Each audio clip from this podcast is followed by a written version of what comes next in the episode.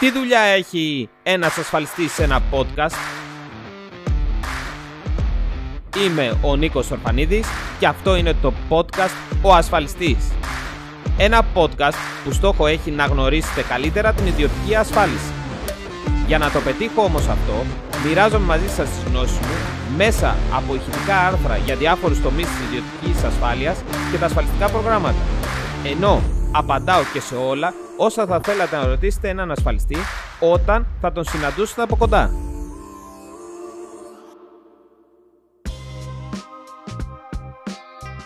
Πριν μερικούς μήνες είχα ένα ραντεβού με πελάτη μου στο κέντρο της Αθήνας. Μία από τις ελάχιστες φορές που θα έπρεπε να κατέβω στο κέντρο καθημερινή αφού γενικότερα προσπαθώ να το αποφεύγω.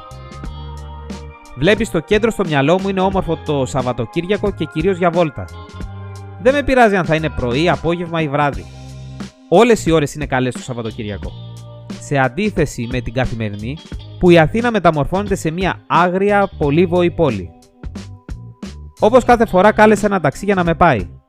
Αφού το να έπαιρνα το αυτοκίνητο για να πάω στο ραντεβού μου θα σήμαινε επιπλέον ταλαιπωρία και περισσότερο χρόνο για να φτάσω. Να πρέπει να βρω πάρκινγκ, να πάρω τα πράγματά μου και να περπατήσω μέσα στο χάος και στη βαφούρα της Αθήνας για να φτάσω στο ραντεβού μου. Ένα ταξί κάνει τα πράγματα πολύ απλά και ευχάριστα. Αφού, πρώτον, δεν χρειάζεται να οδηγήσεις εσύ μέσα στην κίνηση και δεύτερον, σε αφήνει ακριβώς έξω από τον τελικό προορισμό σου. Μπήκα λοιπόν στην εφαρμογή του κινητού μου και κάλεσα το ταξί. Άμεσα ο πρώτος διαθέσιμος οδηγός αποδέχτηκε την κλίση μου και η εφαρμογή με ενημέρωσε πως σε λίγα λεπτά θα έφτανε να με παραλάβει. Το όμορφο με το να παίρνεις ταξί για τις μετακινήσεις σου είναι οι προσωπικότητες που γνωρίζεις και οι ιστορίες που θα ακούσεις σε κάθε διαδρομή. Μία διαδικασία που βασίζεται καθαρά στην τύχη. Εκτός αν έχεις κάποιο συγκεκριμένο οδηγό ταξί που σε εξυπηρετεί κάθε φορά. Στη δική μου περίπτωση όμως, μου αρέσει να αφήνω τα πράγματα να λειτουργούν στην τύχη. Έτσι έγινε και εκείνο το πρωί. Η εφαρμογή μου έστειλε μήνυμα πως το ταξί είχε φτάσει και πως ο οδηγός μου ήταν ο Στέφανος.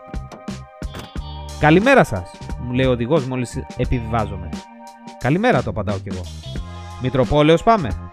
Ναι, σωστά. Το απαντάω και ξεκινάει η διαδρομή μας. Μετά από λίγα λεπτά έχουμε σταματήσει σε ένα φανάρι. Ήταν νωρίς ακόμα και χωρίς πολλή κίνηση και βαβούρα στον δρόμο. Αυτό είχε ως αποτέλεσμα την ώρα που ήμασταν σταματημένοι στο φανάρι να ακούμε δυνατά και καθαρά ένα τύπο που μίλαγε στο τηλέφωνο. Βρισκόταν στο πεζοδρόμιο και μιλούσε δυνατά και έντονα στο κινητό του κρατώντας κάτι χαρτάκια. Ο τρόπος που μίλαγε και η ένταση της φωνής του τράβηξε τόσο τη δική μου προσοχή όσο και την προσοχή του Στέφανου. Με αποτέλεσμα αυτά τα λίγα δευτερόλεπτα που περιμέναμε στο φανάρι να κοιτάμε τον τύπο και να προσπαθούμε να καταλάβουμε το λόγο που ήταν έξαλλος. Ναι, ξέρω. Θα σκεφτείς πως είμαι κουτσομπόλης. Όμως νομίζω πως οποιοδήποτε σταματημένο σε ένα φανάρι, σε έναν ήσυχο δρόμο, αν άκουγε κάποιον να μιλάει στο τηλέφωνο δυνατά, το ίδιο πράγμα με μένα και τον οδηγό θα έκανε. Πίσω όμως στην ιστορία μας. Από αυτά που έλεγε ο τύπος στο τηλέφωνο, κατάλαβα πως μιλούσε με τη γραμμή εξυπηρέτησης του ΟΠΑΠ και τα χαρτάκια που κρατούσε ήταν πιθανόν δελτία. Προφανώς κάτι δεν είχε πάει καλά και προσπαθούσε να βγάλει άκρη. Το φανάρι όμως έγινε πράσινο και έτσι το ταξί ξεκίνησε, αφήνοντας πίσω τον τύπο στο πεζοδρόμιο να συνεχίζει να φωνάζει το τηλέφωνο. Ξαφνικά ο οδηγός του ταξί, ο Στέφανος, μου λέει: Θέλεις να σου πω μια ιδέα που είχα και την έχω εφαρμόσει τον τελευταίο χρόνο; Ξαφνιάστηκα με τον τρόπο που ξεκίνησε την κουβέντα. Άμεσα και χωρίς εισαγωγές. Εξάλλου η διαδρομή ήταν σύντομη και ό,τι έπρεπε να μου πει, έπρεπε να το πει γρήγορα. Για ποιο θέμα, το απαντάω. Με αφορμή τον κύριο που τσακωνόταν με τον ΟΠΑΠ. Ναι, δεν έχω πρόβλημα. Πες μου την ιδέα σου. Και πραγματικά δεν είχα πρόβλημα, αφού ήμουν περίεργος να ακούσω την ιδέα του που σχετιζόταν με τον τύπο στο πεζοδρόμιο. Ενώ για να φτάσω στον προορισμό μου θέλαμε 10 λεπτά περίπου ακόμα. Συνεπώς είχα αρκετό χρόνο ακόμα μέσα στο ταξί. Ο Στέφανος χαμογέλασε που δέχτηκα να τον ακούσω και ξεκίνησε αμέσως να μου μιλάει για την ιδέα του. Εγώ, μου λέει, παίζω κάθε μέρα 50 λεπτά στο στοίχημα με κάτι τρελούς συνδυασμούς που αν κερδίσω θα πάρω ένα πολύ μεγάλο χρηματικό ποσό. Παίζω έξυπνα. Δεν μου αρέσει να παίζω πολλά χρήματα και να τα χάνω. Με αυτή τη μέθοδο που έχω σκεφτεί, κάθε μέρα έχω την ευκαιρία να κερδίσει το δελτίο μου. Ενώ δεν χαλάω και πολλά χρήματα, μόνο 50 λεπτά την ημέρα. Τι είναι 50 λεπτά την ημέρα, Εσύ παίζεις καθόλου, με ρωτάει. Όχι, του απαντάω. δεν μου αρέσουν καθόλου τα τυχερά παιχνίδια. Είσαι από τους άλλους, κατάλαβα. Συνήθως είτε σου αρέσουν είτε δεν σου αρέσουν καθόλου. Όπως εσένα, μου απαντάει. Ναι, έτσι είναι, απαντάω κι εγώ με τη σειρά μου.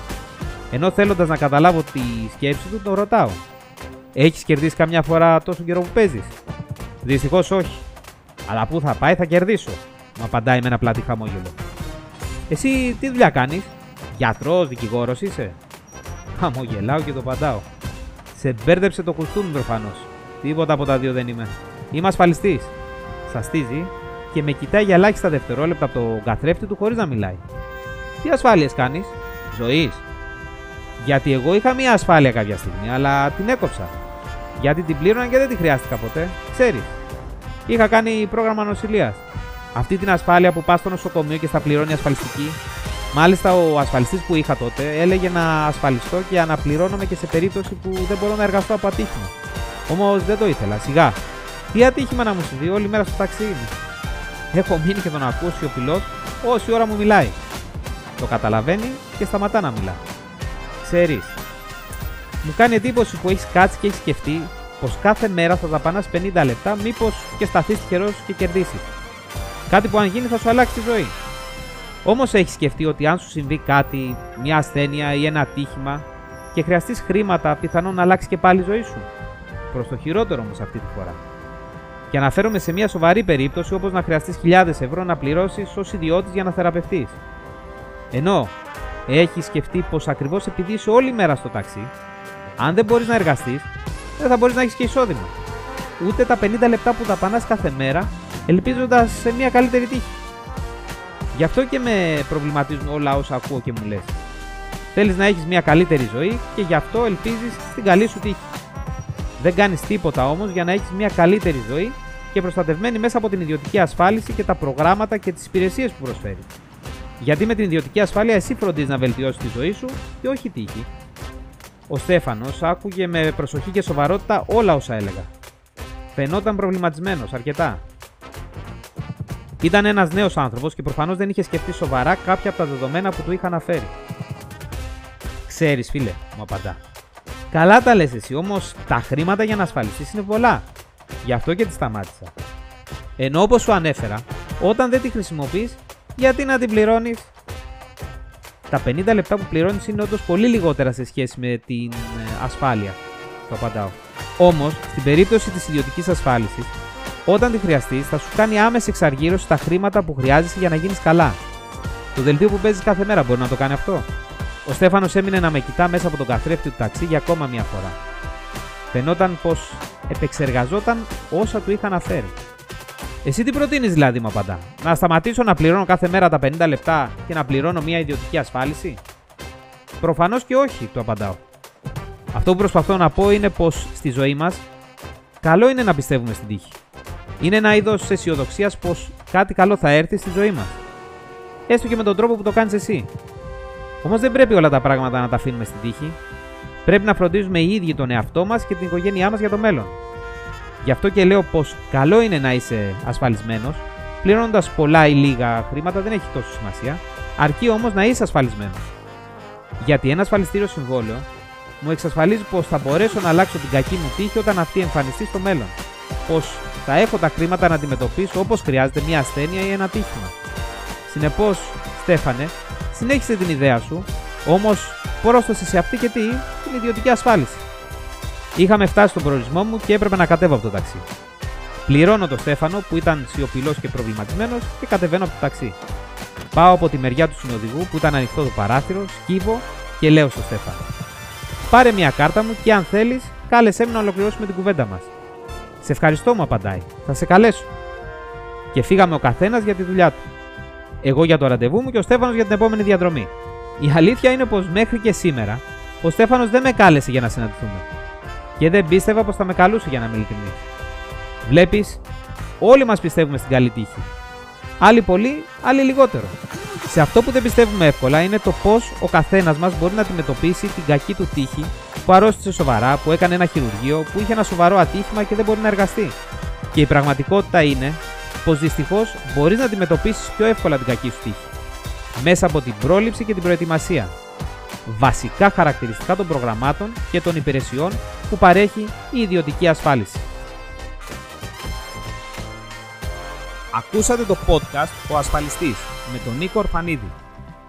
Μπορείτε να ακούσετε τα επεισόδια στο ορφανίδισνικόλαος.com, στο Spotify, Apple Podcast, Google Podcast και σε όποια άλλη εφαρμογή ακούτε podcast από το κινητό σας.